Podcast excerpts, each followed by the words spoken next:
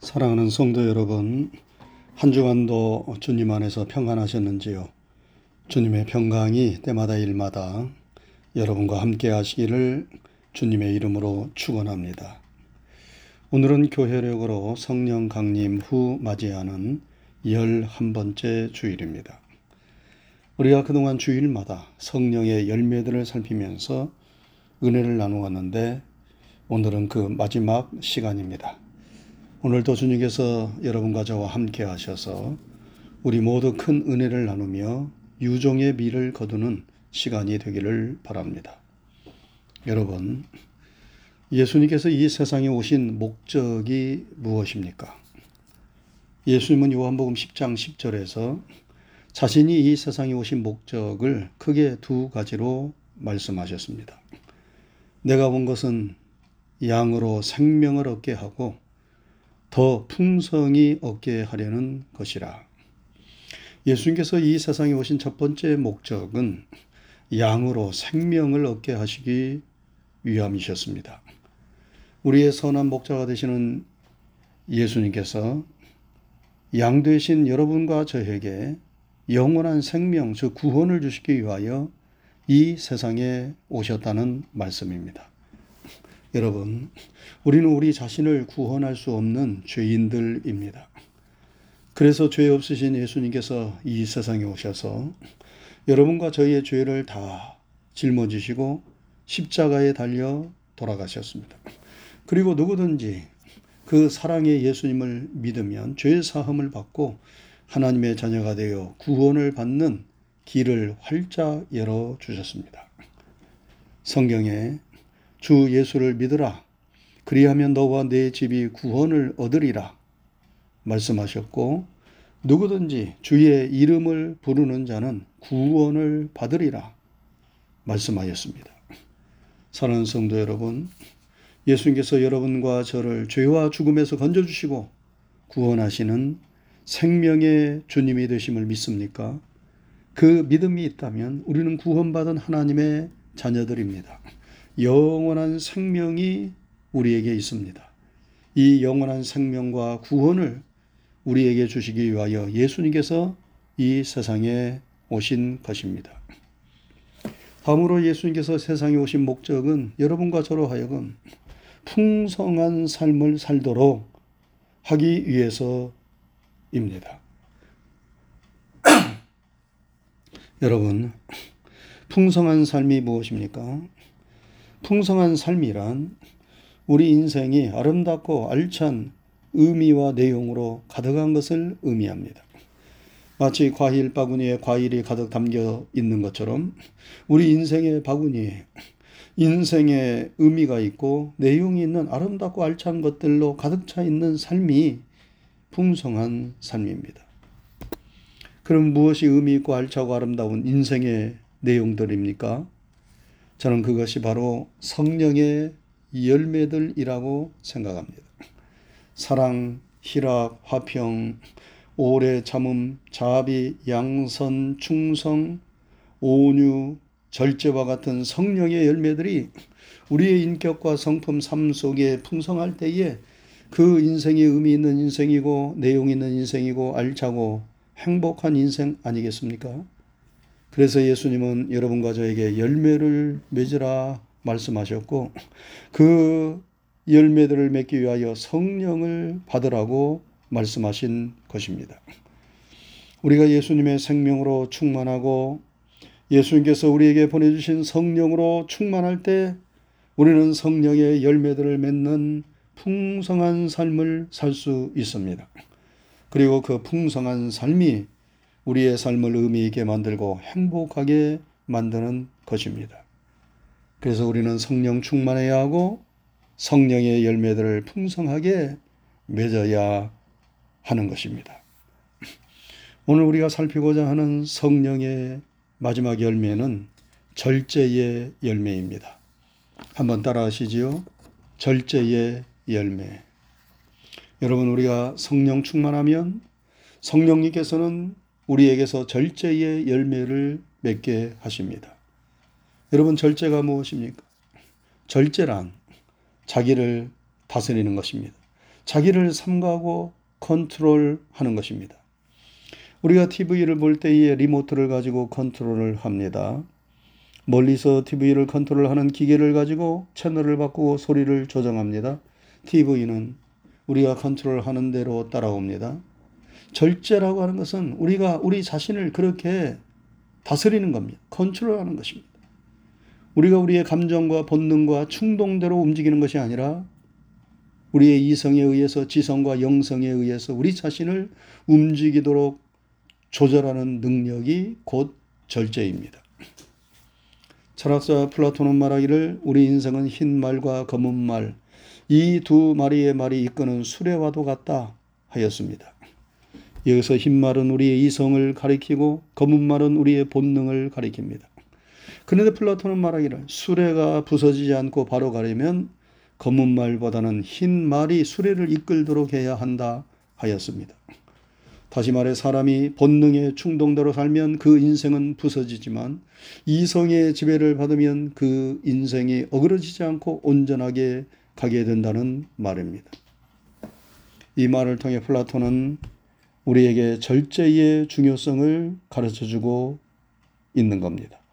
여러분, 우리는 감정이 없는 기계가 아니라 복잡한 감정을 가지고 있는 사람입니다. 그래서 사람은 기계처럼 단순하지 않지요. 기계처럼 쉽게 조절할 수 있는 존재가 아닙니다. 그래서 사람이 자기를 조절한다는 것은 결코 쉬운 일이 아닙니다. 이 세상에서 가장 힘들고 어려운 싸움이 있다면 그것은 자기 자신과의 싸움일 것입니다. 자기를 다스리고 자기를 이기는 자야말로 이 세상에서 가장 위대한 승리자라고 말할 수 있습니다. 그래서 성경 잠언 16장에 보면 노하기를 더디하는 자는 용사보다 낫고 자기의 마음을 다스리는 자는 성을 빼앗는 자보다 나으니라 말씀했습니다. 자기를 다스리고 컨트롤하는 절제가 얼마나 힘들고 어려운 일인가 하는 것을 우리에게 잘 가르쳐 주고 있는 것입니다. 그럼에도 불구하고 우리는 절제하며 우리의 삶을 살아야 합니다. 왜냐하면 절제하면 우리의 삶이 건강하고 행복하게 되지만 절제하지 못하면 우리의 삶이 병들고 불행하게 되기 때문입니다. 여러분, 절제는 자동차의 브레이크와도 같습니다. 자동차가 막힘없이 신나게 달릴 때 기분이 좋습니다. 그런데 그 달리는 자동차에 브레이크가 없다면 참으로 무섭고 끔찍한 일 아니겠습니까? 언제 어디서 사고를 만날는지 알 수 없기 때문입니다. 자동차가 규정 속도보다 빠르면 브레이크를 밟아주어야 합니다. 그래야 안전하고 편안한 운전을 하게 됩니다. 그러나 기분 좋다고 막 달리면 큰일이 나지요. 저는 한국에 있을 때 운전을 하는데 브레이크가 고장난 경우가 두 번이나 있었습니다. 그런데 다행스럽게 신호등에 차가 섰을 때에 브레이크가 고장이 났습니다. 만일 차가 달리는데 브레이크가 고장이 났다면 참으로 큰일 날 뻔 했습니다. 하나님께서 은혜를 베푸셔서 저를 그때에 살려주신 것이라고 지금도 생각합니다. 여러분, 아무리 좋은 것이라 하더라도 절제가 필요합니다. 우리가 건강을 위하여 운동을 합니다. 그러나 그 좋은 운동도 적당히 해야지 지나치면 좋지 않습니다. 오히려 운동이 건강을 해치게 되지요. 우리가 피곤하면 쉬어야 합니다.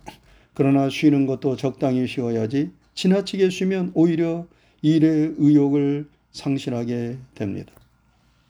일하는 것도 적당하게 쉬는 것도 적당하게 해야 합니다.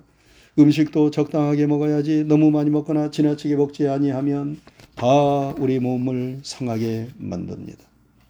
여러분 인간의 본능은 절제를 모릅니다. 그래서 무한 질주를 하려고 합니다. 욕망이라고 하는 전차는 종착역이 없습니다. 나락에 떨어질 때까지 달리려고 합니다.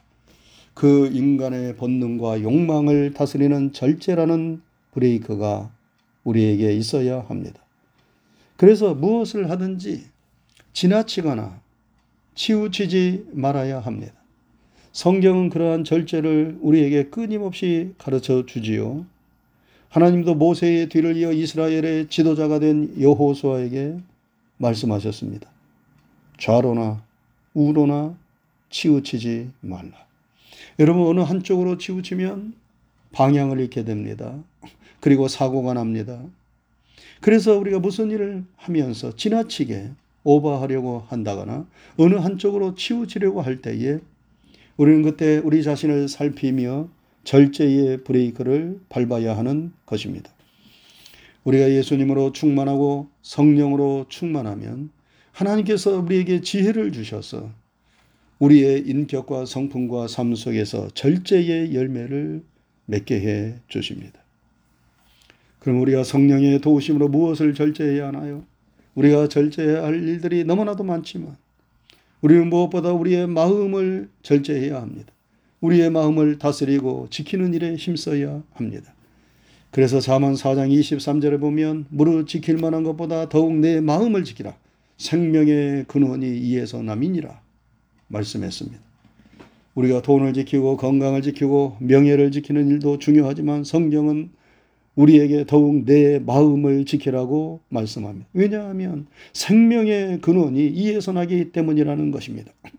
우리가 우리 마음을 잘 지키지 못하면 우리가 지키고자 하는 것들을 제대로 지킬 수 없습니다. 마음을 지키지 못하면 돈도 명예도 건강도 가정도 지키기가 어렵습니다. 여러분, 사람들이 자기 마음을 지키지 못하여서 일으키는 사건과 사고들이 얼마나 많습니까?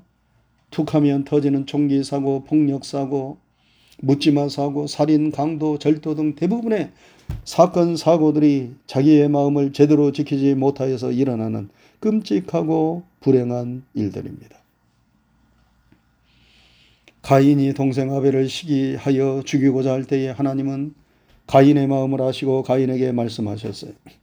죄의 소원은 내게 있으나 너는 죄를 다스릴지니라. 동생을 죽이고자 하는 악한 마음 그 죄를 다스리라는 하나님의 말씀이었어요. 그런데 가인은 하나님의 경고를 받았음에도 불구하고 자기의 마음, 자기의 감정을 다스리지 못하고 미움과 분노를 다스리지 못하고 결국 동생을 죽임으로 인류 최초의 살인자가 되고 말았습니다. 늘 우리 마음속에서 잘못된 충동이 올라올 때에 무릇 지킬 만한 것보다 더욱 내 마음을 지키라 하는 말씀을 우리가 떠올려야 하겠습니다. 그리고 성령님께 기도함으로 우리의 마음을 잘 지켜야 하겠습니다. 또한 우리가 절제해야 하는 것은 우리의 입에서 나오는 말이지요. 사람이 입을 가지고 있기 때문에 말을 해야 하지만 그 말도 절제하며 해야 합니다. 우리가 터진 입이라고 아무 말이나 내뱉어서는 안 되죠. 꼭 필요한 말 해야 하고 하지 않아도 좋은 말 해서는 안 되는 말은 입에 파수꾼을 세워 막아야 합니다. 그래야 우리 자신과 우리의 삶이 평안할 수 있습니다. 말로 인하여 좋았던 관계가 깨지고 불행한 일들이 우리의 삶 속에서 너무나도 많이 일어나지요. 조금만 말을 참았으면 그런 일이 일어나지 않았을 터인데 하면서 후회하는 경우가 얼마나 많습니까?